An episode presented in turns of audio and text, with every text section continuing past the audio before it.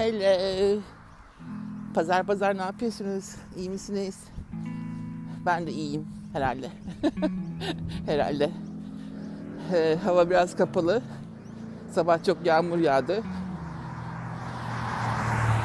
Birisi araba yarışı yapıyor yine. Oh. Birkaç gündür zaten havada böyle ama hem sıcak hem yağmurlu. Bazen soğuyor. İşte tam bahardan çıkıyoruz, yaza giriyoruz ya.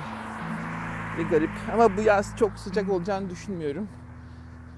2019'da hatırlıyorsunuz hani o sonbaharda biz bütün ormanları yaktılar burada. Hayvanlar öldü gitti. O yangınlardan sonra bir daha sıcak olmadı. Bu yaz da öyle geçer. Çok sıcak olmaz. Perşembe günü yayın yapmadım. Cuma günü yapacaktım. Cuma sabahı ee, çok korkunç bir ağrıyla uyandım ben. Uyandım derken tuvalete gittim 5 dakika sonra bir ağrı saplandı. İki böbreğime birden. Nasıl bir ağrı ama hayatta görmedim yani böyle bir ağrı. Korkunç yani ne oturabiliyorum ne yürüyebiliyorum. Sadece kıvranıyorsun. Rezalet bir şeydi. Dedim herhalde taş var ya da kum döküyorum. Bayağı bir sürdü işte birkaç saat. Böyle sıcak magnezyum sularına oturdum küvette. Ee, sıcak su torbasıyla kompresler yaptım. Ağrı kesici aldım. Bayağı bir hafifledi ama bütün gün böyle dalgalı şekilde geldi gitti geldi gitti ve gece yine geldi gitti o ağrı. Resmen böyle karnımın üstünde dokunamıyorsun. O kadar yayılmış ki ağrı abdomine. Ee, dokunduğun anda her tarafım acıyor. Ağrının nereden geldiğini hissediyorsun ama şöyle iki yan taraftan böbreklerden aşağıya doğru iniyor. İşte ya bir enfeksiyon var böbrekte, idrar yollarında ama çeşitli hiçbir şey yok idrarda yani. Herhangi bir şey. Hemen gittim cranberry juice aldım. Meyve suyu o çok iyi temizliyor çünkü. Ee, sizde turna yemişi mi diyorlar o. Ondan içtim böyle bir galon kadar gün boyunca. Ondan sonra evde antibiyotik vardı penisilin. Kalmış yarım. ee, iki gün boyunca onu kullandım. O bayağı bir fayda etti. Belki de bir dediğim gibi enfeksiyon vardı. Bilemiyorum. Şimdi çarşamba günde doktordan randevu aldım da böbrek fonksiyonlarına bir baksınlar. Ne olup ne bittiğine. Çünkü hani hep sabahları limonlu su içiyorum ya. Hani genelde hepimiz içiyoruz ya. Şimdi limonun tabii bir etkisi var. Vücuttaki taşları da temizliyor. Eğer böbrekte kum falan varsa hem oluşumunu engellediği gibi onları da atıyor. Hani böyle bir etki olabilir diye düşündüm. Limonlu su içmenin sonucunda. Ee, ama işte yüreğe falan bakmak lazım protein çıkışlarına. Başka bir şey var mı böbreklerde diye. O yüzden kan testi yaptıracağım çarşamba. Burada da sakat böyle acile macile gidemiyorsunuz yani hem korona yüzünden. O nedenle eğer tabii ertesi gün geçmeseydi acile gidecektim. Ama benim yaptığım şeylerle şu anda hiçbir şey yok. Ama hmm, böbrek de böyle sessiz sessiz gider ya. O yüzden hemen baktırmak lazım ne olduğuna. Daha fazla ciddi bir şey ilerlemesin diye. Böyle işte gün onunla uğraştım.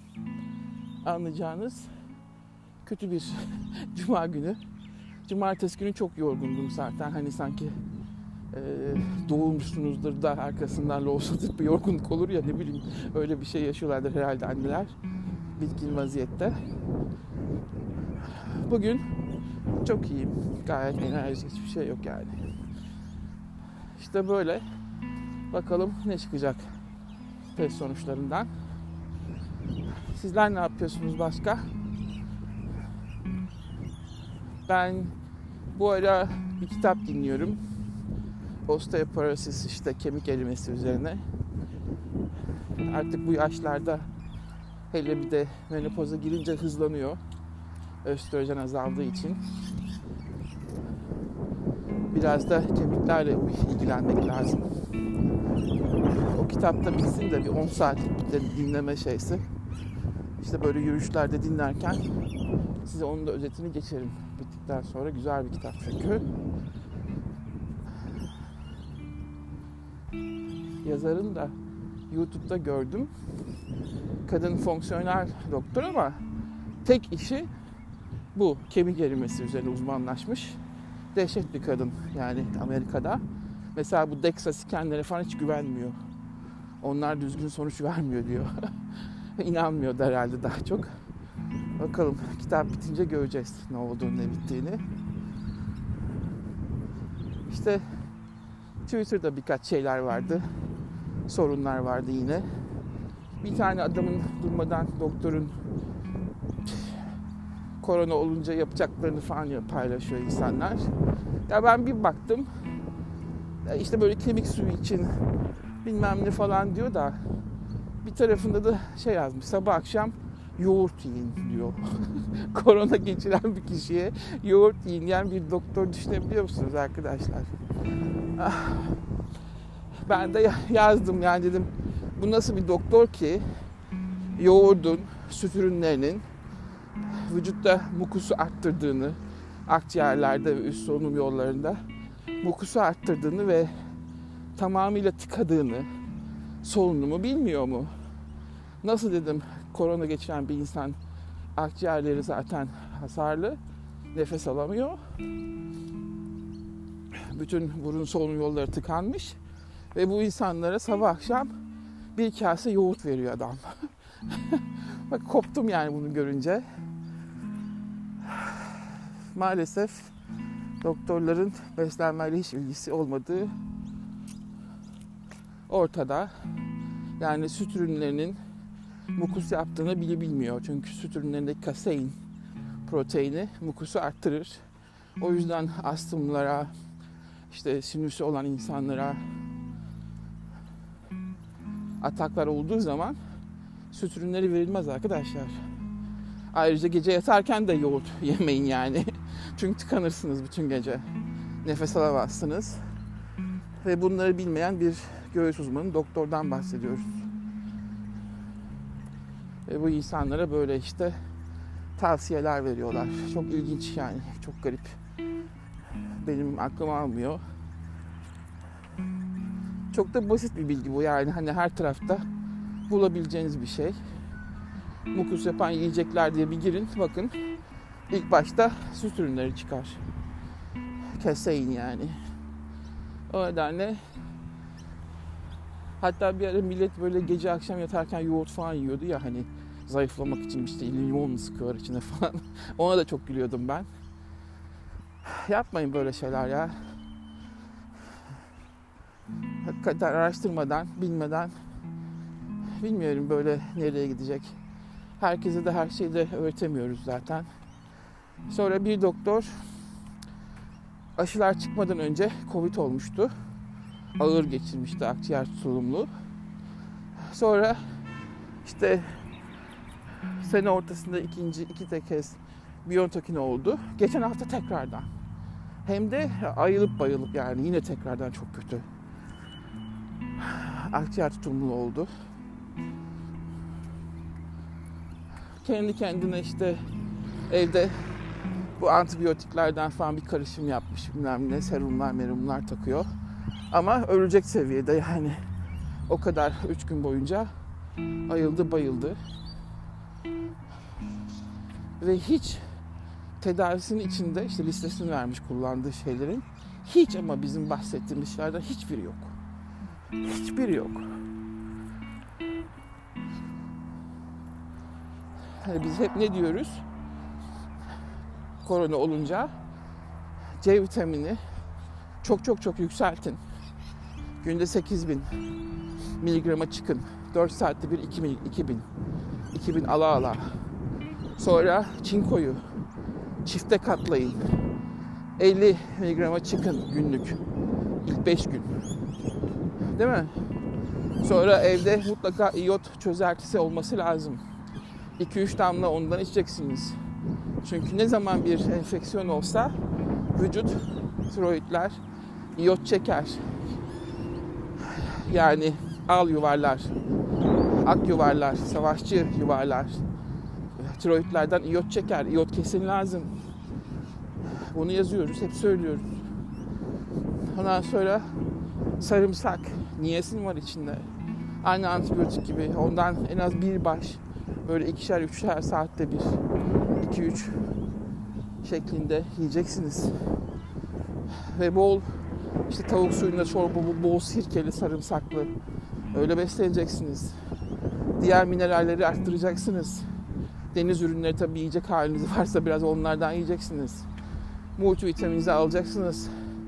O elderberry dediğimiz bizim hani ekinezle gibi olan savaşan bitki. Onu kullanacaksınız.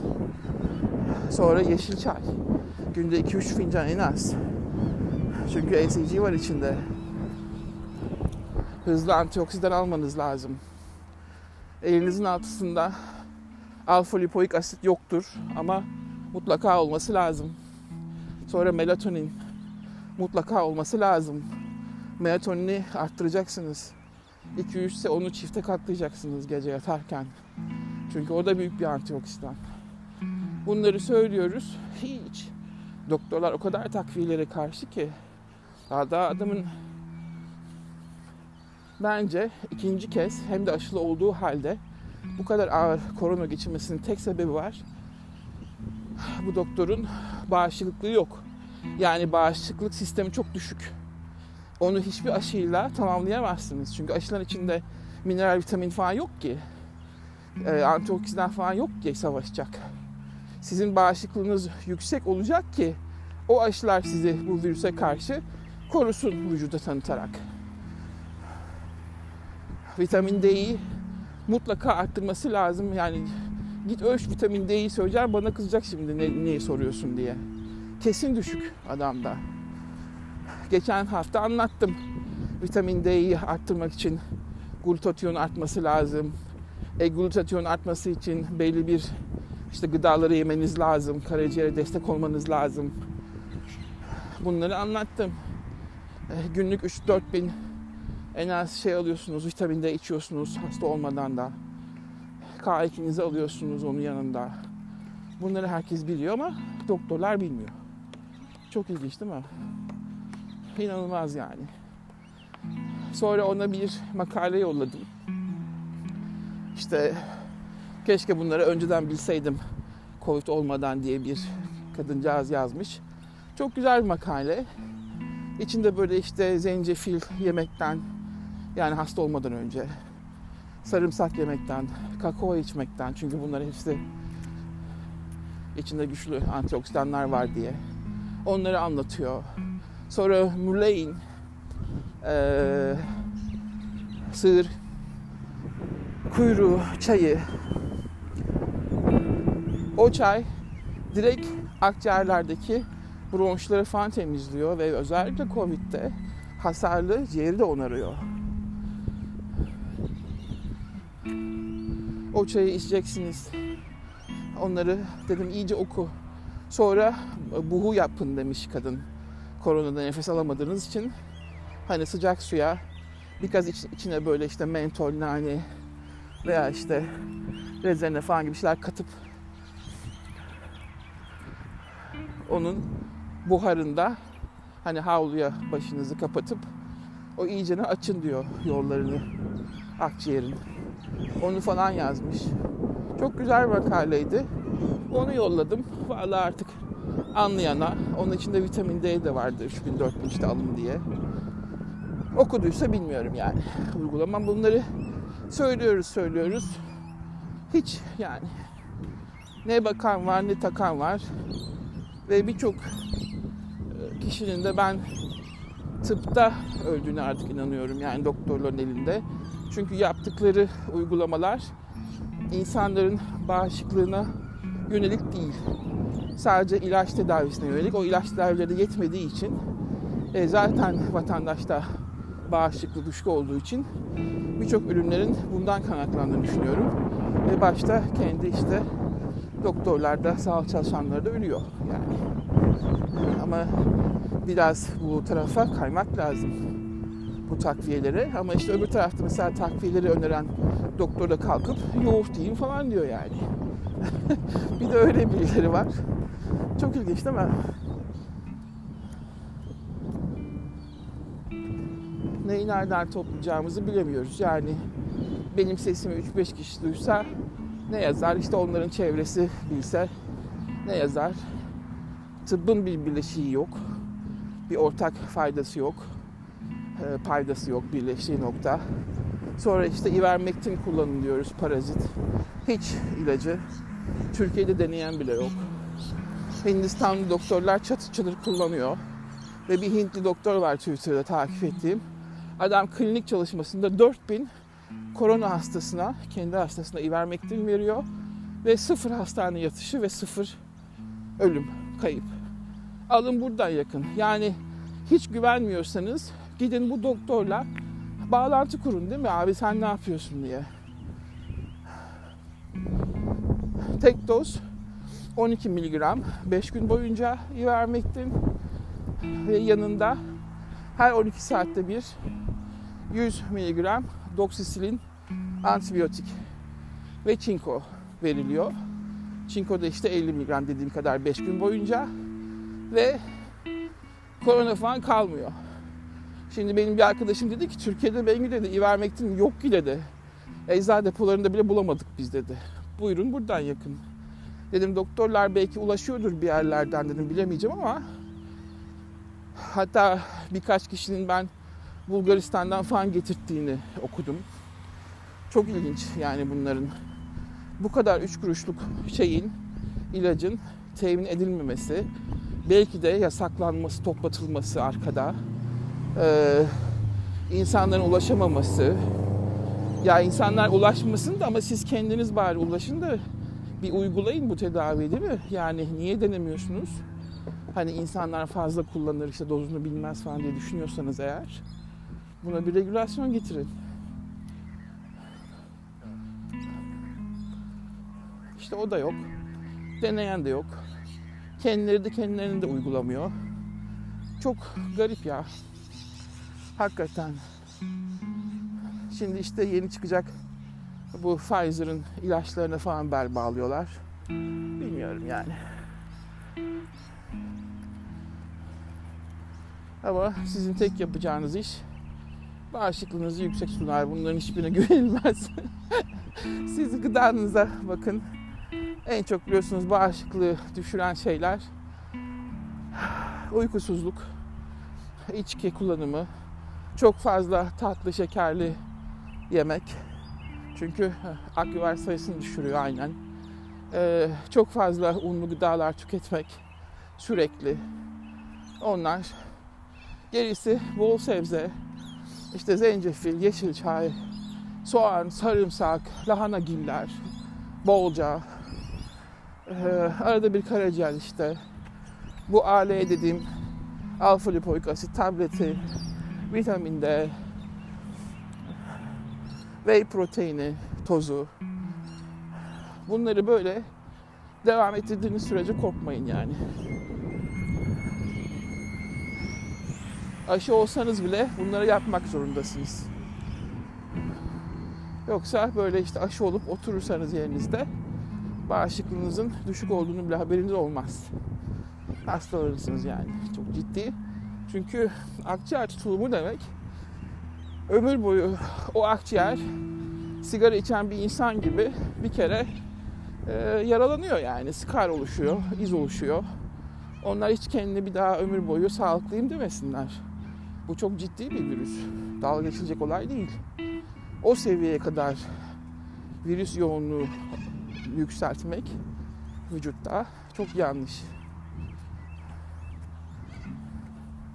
Ve aşı bile kesmedi işte o yoğunluğu gördün. Eğer bağışıklık düşürse. O nedenle mecbursunuz bu inanmadıkları takviyeleri kullanmaya düzenli. Yalnız bir şeye dikkat edin.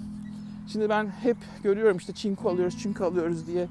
Şimdi tabii o yayıldı ama çinkoyu da uzun süre devam ettirdiğiniz zaman bakırla aralarında dengesizlik oluşuyor. Ee, öyle olduğu zaman da saç dökülmesi falan yapar. Bakır da almanız lazım. O yüzden çinko kullanımını bir ara böyle kesip bakır dengenizi de yükseltmeniz gerek. O da multivitaminlerin içinde var dengeli biçimde. Veya burada işte çinko balans diye bir şey satıyorlar bakır içerikli çinko. Bilmiyorum Türkiye'de var mı. Ama onu da almanız gerek. Eğer hiç alamıyorum derseniz mutlaka karaciğer yiyeceksiniz. Karaciğerin 100 gram böyle hafta yeseniz yeterli. İçinde bakır var. Hani vitamin A da var da demir falan da var tabi. Ama bakır olması önemli. Ee, tek başına böyle çinkoyu arttırdığınız zaman yine dengesizlik çıkar. Bunu da unutmayın. Aynı işte vitamin D'nin yükselmesi için glutatyon lazım. İşte onda da karaciğer lazım. İşte glutatyon kullanırken vitamin D'yi de yükseltirken yine K2 almak lazım. Belki de benim hani vitamin D'yi çok uzun kullandığım için bir senedir belki öyle bir kumya oluştu. Bilemiyorum K2 az geldi. Çok yeşillik yiyorum aslında ama hani yine de yetmeyebilir. Belki daha çok takviyeye yüklenmem lazım o konuda. İşte hayvansal gıdalar da var. Bir de yeşil yapraklılar da var en fazla. O, bilmiyorum. Ona da bakacağız ne olduğunu. Ama bunlar hepsi birbirlerine yani biri eksik biri fazla olmaz. Mesela iyotla selenyum da öyle. Hepsi böyle dengeli olmak zorunda. Vitamin D için kalsiyum da lazım mesela. İşte biri fazla olursa öbürü ortalığa çıkıyor. Kalsiyum dağılımı iyi olmuyor veya kalsiyum eksik kalırsa işte D'yi aldığınız zaman kemiklerinizden kalsiyum çekiliyor. Çünkü vitamin D için kalsiyum beraber işlemesi gerekiyor. O sırada kalsiyumu da arttırmanız lazım. Ama kalsiyumun tek başına gezmemesi lazım. İşte onun için K2 almanız lazım. Bunu böyle açıklayanlar var mı bilemiyorum. Ama gördüğüm kadarıyla yok ki. Hani bu doktorlar bile hiç cıs yapmış. Kendileri bile uygulamıyorlar ilginç bir şekilde. İşte böyle arkadaşlar zor ya durumlar. Herkes bir şeyler götürüyor getiriyor da çok araştırmak lazım. Vücuttan ne zaman ne çıkacağı belli olmuyor. Hele işte bir böyle 45 yaşlarına falan geçmeye başladıkça birçok arazlar falan çıkıyor. Bakalım şu osteoporoz kitabını da okuyayım da onda kadında yaşam stili, beslenme programı falan veriyor zaten. Onu da ben size ayrıntılı bir plan çıkartırım. Aslında Türkçe'de keşke bu kitaplar çevrilse ama maalesef çevrilmiyor. Ben de size işte hem kendim öğreniyorum hem de şey notlarını çıkartmış oluyorum kitabın. Bu şekilde idare ediyoruz.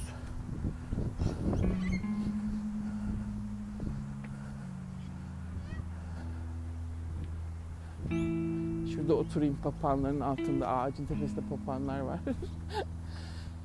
Biraz iki dakika. Bakayım kaç dakika olmuş. 23 dakika. Bu arada evdeki de alıştı artık. Her yemekten sonra yarım saat sonra ay ben bir kan şekerim düşüreyim diye yürüyüş yapıyor. Adamın başının etini nasıl yediysem ben bir kan şekerimi düşüreyim diyor. Hemen yürüyüşe bir 15-20 dakika. Buna alışın. Her taraftan da zaten belki duyuyorsunuzdur. Ama kan şekerin özellikle akşam yemeğinden sonra hiç yükselmemesi lazım. Çünkü çok uzun süre e, insülin uykuda olduğu için düşmüyor kan şekeri. Normalde hani bir iki saate normale dönen, dönecek olan kan şekeri akşam yemekten sonra hiç düşmüyor. Yani ne yediğinize bağımsız olarak. O nedenle mutlaka her öğünden sonra bir yarım saat sonra işte öğün böyle hani e, hazır sindirme geçerken ama tabii et falan gibiyse bir saat sonra bayağı bir yürüyüş yapmanız lazım bir yarım saat kadar ki o kan şekerini dengeleyebilirsiniz. İşte evdeki de alıştırdım ona. Biz böyle bir alışveriş, bir fiş gibi bir öğün, bir yürüyüş şeklinde hayatımızı devam ettiriyoruz. Ağustos ayında benim 3 senem bitti. Yani 3 senedir her gün yürüyorum yağmur, çamur demeden. En aşağı zaten 10 bin de yani 10 binler çok az sayıda. Hepsi 15 bin, 13 bin, 15 bin, 18 bin, 20 bin civarında. E işte enerji durumuma bağlı. Ama böyle afacan gibi enerji olduğum zamanlarda hiç vallahi 18-20 bana mısın demiyor. Onun üstünde yoruluyorum 25 bin lira geldiği zaman. O yorgunluğu sevmiyorum. Dinlenmem gerekiyor çünkü ertesi gün hani vücudu fazla şey zorlamış olmak gibi. Ama onun için civarında 13 bin, 15 bin, 18 bin çok rahat yani. Ama tabii bunu ben üçe bölüyorum. Yani her yediğim öğünden sonra ki öğlen pek bir şey yemiyoruz biz. Sadece meyve varsa. O da zaten genelde limon türü. işte e, portakal, mandalina, limon tarzı meyveler. Öğlen yemeğimiz bizim bu meyve. Sabah kahvaltısı biraz. Biraz da işte öğleden sonra saat 4-5 gibi. Akşam öğünü. Gece hiçbir şey yok. Tabii Bengü'nün eğer gece açlık krizleri gelmezse yok. Ee, bazen de tabii çok geliyor açlık krizleri niyeyse. İşte eskiden kalma dedim ya ben size çalıştığım düzensizlik yüzünden alışkanlıklar var öyle. İşte onları kapattığınız sürece bir sorun olmuyor hayatınız boyunca. Zaten akşam yemek o yüzden çok zararlı. Ama tabii Amerika'daki insanlara bunu anlatamıyoruz. Adamlar hala geçen yine dinliyorum mesela 20 saatlik işte IF yapalım diyor. Siz Türkçe'de if mi diyorsunuz artık buna bilmiyorum ama intermittent fasting işte oruç yani zaman ayarlamalı pencereyle oruçlar yapalım diye 20 saatlik diyor kadınlar için. 20 saatlik ama adamların 20 saati akşam yemeğinden sonra başlıyor niyeyse. O akşam yemeği illa bir yenecek yani. İşte öğlen saat 1'e kadar bir şey yemiyorlarmış. İşte birden akşam 8'e kadar neyse bilmem ne. Veya 20 saat yapacaksa sadece akşam yemeği yiyor. İşte e, omelette gibi, one meal değil işte günde bir öğün gibi. Onu yiyor. Bazıları da 23 saat yapıyor sadece tek öğün. Onu da akşam yemeği sadece. Çok ilginç yani bu Amerikalıların bu sistemi. İnsanları daha çok hasta etmek için. Ama sanırım Türkiye bunu biraz öğrendi. Siz sakın aman yani atlamayın sabah kahvaltınızı. Saat 9'dan başlayın. Öğlen 2-3 neyse yiyecek aralığınızı o zamana kadar ayarlayın. Ondan sonra e, yapacaksanız, oruç yapacaksanız yapın. Hele saat 3'ten sonra başlarsanız orucunuza, e, IF'inize süper olur. Çok sağlıklı olur. Hiçbir insülin probleminiz olmaz gece. Kortizol probleminiz olmaz. Uyku düzeniniz bozulmaz. O nedenle sabah da aç kalkarsınız zaten. Ve sabah saat 9'da açarsanız yeme pencerenizi işte 9 ile 3 arasında 6 saat yani 18-6 yapmış oluyorsunuz. Çok ideal. Ama bunun dışında bir IF lütfen düşünmeyin. Ama bu Amerikalıların şeylerinde uymayın yani. 3'te kapatın pencerenizi, sabah 9'da açın. Ee, insan vücudu için en sağlıklı oruç şekli bu şekilde. Onu biraz daha kısmak istiyorsanız eğer ya 3'ü geriye çekeceksiniz saat 1 gibi kapatacaksınız veya 9'u e, saat 11'e gibi getirip hani 24 yapabilirsiniz o şekilde. İşte 11'den 3'e kadar 4 saat ya. İşte 20 saat oruç tutmuş oluyorsunuz. 11'den 3'e kadar e, yeme pencereniz. Bunun dışında 24 saatlik zaten arada bir yaparsınız yani 23 saatlik günde bir öğün. O da öğlen yemeği olmak zorunda akşam değil. Fakat onu da işte bir saate yayarak yani o hızlı yemeden yavaş yavaş yiyerek yemeniz lazım. Çünkü birdenbire insülin yükselmesi de iyi değil. Artı zaten e, çok tıkanıyorsunuz oruçtan sonra hemen her bir şey yenmiyor. İşte Ramazan'dankiler bilir. O nedenle e, gerekli mineral, vitamin ve proteininizi alamayacağınızı düşünüyorum ben bir tek öğünde. E, kalori işine çok takılmıyorum ama e, hani kaloriyi takip edenler de gelir kalorisini bile alamaz. Yani mutlaka yağ eklemek zorunda. Ne yiyecek ki o kadar fazla protein falan yiyemeyeceğine göre. O da çok büyük bir yükleme çünkü birdenbire yemek için. E, yani tek öğünlük şeylere karşıyım ben oruçlara. Ama böyle arada canınız hani istemiyorsa niye olmasın yani. Haftada bir olabilir, ayda bir iki, iki defa olabilir. Yani yapılır yani yapılmaz değil ama böyle hani sürekli devamlı yapacaksanız eğer en ideali 18 artı. Hani biraz daha çıkayım derseniz bazı günlerde 24 şekilde ama hep mutlaka sabahtan açmak şartıyla kesinlikle akşam bırakmamak şartıyla bunları da alışın. Çünkü önemli olan çok fazla vücudu strese sokmamak ve insan vücudunun gündüz işlediğini, insülinin gündüz çok işe yaradığını ama akşamleyin durduğunu, e, sindirim sisteminin gündüz çalıştığını ama akşamleyin durduğunu e, ve gece bize melatonin lazım olduğu için kesinlikle sindirimin o melatonin ve kortizol sistemini bozmaması gerektiğini bilmeniz lazım ki işte ondan sonra işte bu oruç işlerine falan girin. Geçen bir arkadaşım Twitter'da bir barınaktan köpek ilan etmiş etmişler. İşte barınağımıza attılar bunu işte adam hastaymış, karısı da istemiyormuş köpeği falan diye. Köpek de çok şeker canım nasıl bir şey böyle ufacık bir tip ama yani çok ufak değil orta boy kırma galiba bir dişi köpek nasıl korkmuş böyle barınakta başka köpekler işte ona geliyor falan işte dünyası şaşmış tabii köpeğin. Yani evden yatağından çıkıp bir tane barınakta yüzlerce köpeğin içinde. E, çok üzüldüm. Arkadaşım da köpek arıyordu Didim'de. Bu da Urla Barınağı'nda İzmir'de. Dedim az bak sana köpek buldum. Hemen atla koş yani konuş bunlarla kaçırma bu köpeği. Gariban çok sessiz bir şey. Ses de çıkmıyor. E, hem de yavru daha 7 aylık falanmış zaten. Nisan'da mı ne doğmuş garibim.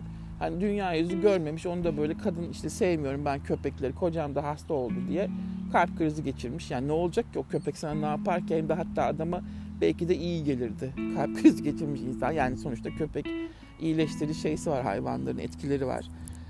Ee, sen de arkadaşım Didim'deki arkadaşım hemen aramış Urla Barınağı'nı. Kadın demiş ki aman iyi ki aradınız hemen ben size getiriyorum arabayla hiç siz yerinizden kalkmayın. Urla'daki barınaktaki kadın da çok tatlı Fiyan Hanım çok tabii hayvan sever hani gönüllü çalışıyor falan ama böyle koştur koştur olması çok hoşuma gitti. Hemen işte kısırlaştırmışlar köpeği o hafta. E, ikinci günü pat diye kapıya getirdi arkadaşımın.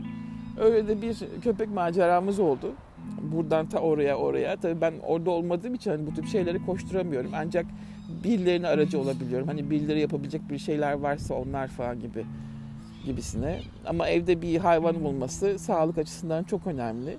Ee, ve hayvanlardan gelen o yani mikrobiyota dediğimiz işte farklı bakteriler de insanlar için çok lazım. O nedenle çok sevindim yani sağlık açısından da. E bir de hareket zaten sonuçta köpeği gezdirmek zorundasın yani mutlaka sabah akşam hareket yapacaksın. O bakımdan da çok iyi ama kedi tabii olursa arkadaşım eskiden kedisi vardı onu kızı aldı götürdü. O yüzden o yalnızı çekiyordu zaten. İşte bir de kedimi bulsam falan diye uğraşıyor bu aralarda.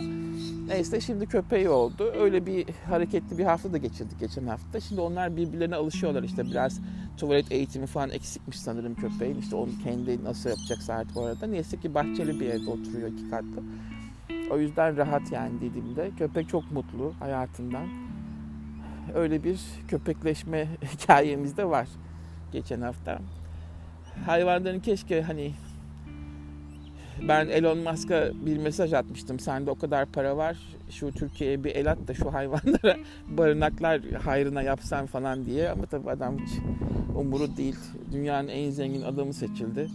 Bilmem işte yüzde iki param altı milyar dolarla ben işte açlığı bitirmeyeyim falan diye böyle tartışmalar falan vardı. Düşünsene adam yüzde iki şeysi 6 milyar dolar falan yapıyor yani. O kadar korkunç bir servete sahip. Ama herhangi bir faydasını görmüyoruz yani. İnsanlık namına işte işi gücü satellite atmak, uydular yollamak.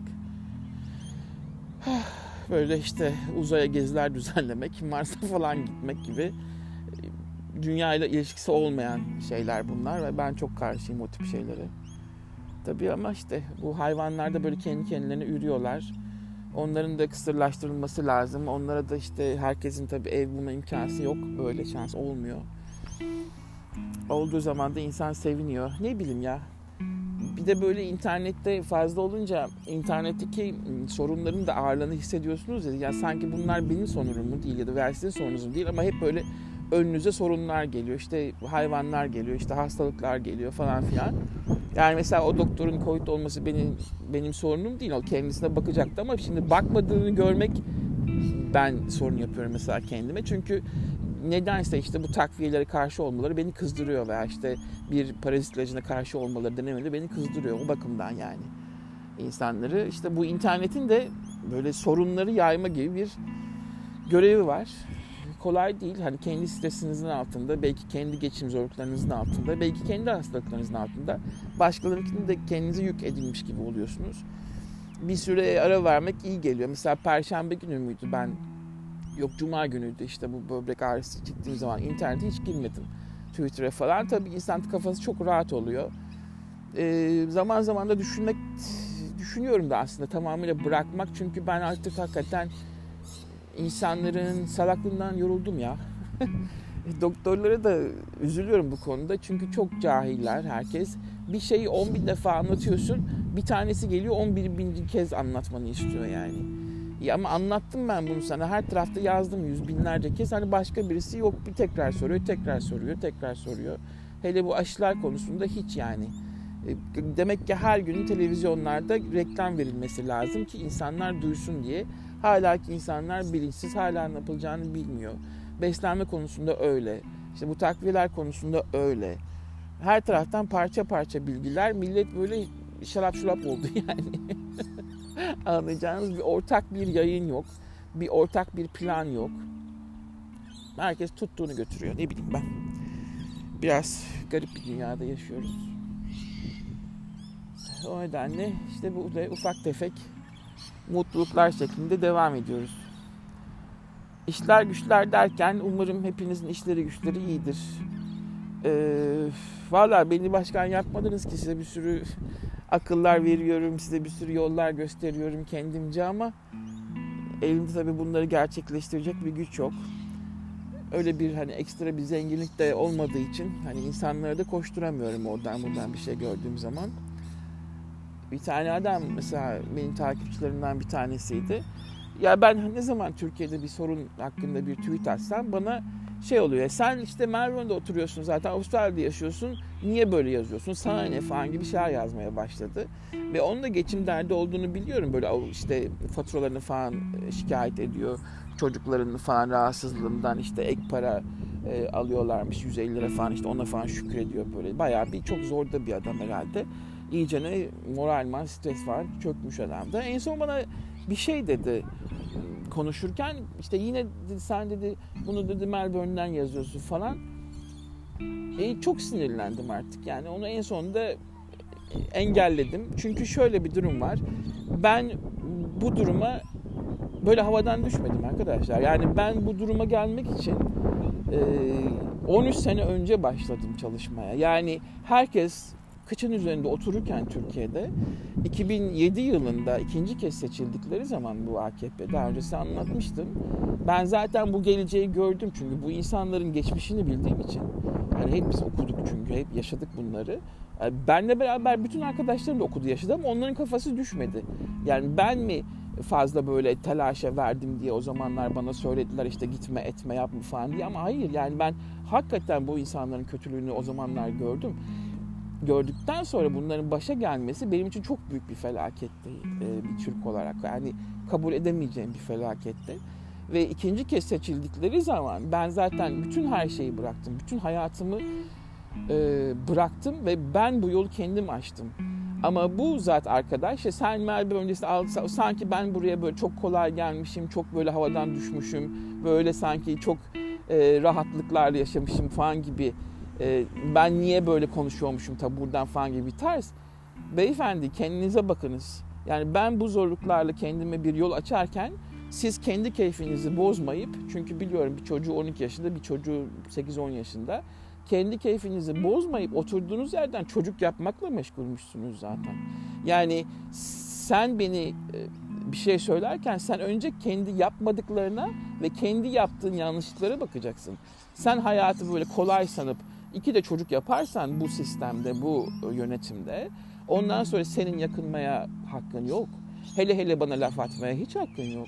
Yani sen orada iki çocuk yapmakla uğraşırken ben kendi hayatımı bu tarafa çevirmişim. Anlatabiliyor muyum? İşte o yüzden bu insanlara dayanamıyorum ve e, sosyal medyanın bu şeyini de sevmiyorum. İnsanlara böyle herkese konuşma hakkı veriyor ya. Hani ben de tabii birkaç insana laf atıyorum çok dalga geçiyorum. Evet öyle ama kendisini bilmeyen insanların kendi yaptıklarını bilmeyi karşı tarafı eleştirmesi bana çok garip geliyor. Hani işte bırakırsam herhalde bu sebepten sonra dolayı bırakırım sosyal medyayı diye düşünmüyor değilim. Zaten benim birkaç kalıcı önceki hesaplardan e, takipçileri falan vardı. Onlar yoklar artık bu yeni hesapta. Takipte etmiyorlar. Herhalde bayağı bir bu pandemi sonrası elemeler oldu veya pandemide iyicene e, işleri çok kötüye geçti. Sosyal medyada yoklar yani. Onların da eksikliğini yaşıyorum açıkçası. Ee, ilk büyük hesabım çok büyüktü benim. Ondaki bilgiler tabii böyle dosya halinde olduğu için hani herkes görebiliyordu. Çok fazlaydı. O tabii gittikten sonra ikincisi de büyüdü. O da öyle ama bu beşinci hesap böyle tat vermiyor. Öyle diyeyim size. İşte birkaç tane takipçim var bu hesapta hani şey olan devamlı okuyan eden. Onun dışında herkes benim ne dediğimi anlamıyor. Başını sonunu bilmediği için benim programlarımın. Onlardan habersiz. Böyle kel alaka bir yuvarlanma içinde gidiyoruz. o yüzden biraz zor yani. Bilmiyorum nasıl olacağını. Etmeyebilirim de. Kafama eser böyle her şeyi bırakabilirim de. Haberiniz olsun. Onu demek istedim. İşte böyle. Biraz dertleştik sizle yine. Kendinize iyi bakın. Sağlıcakla kalın. Hoşça kalın. Sonra görüşürüz. Bye.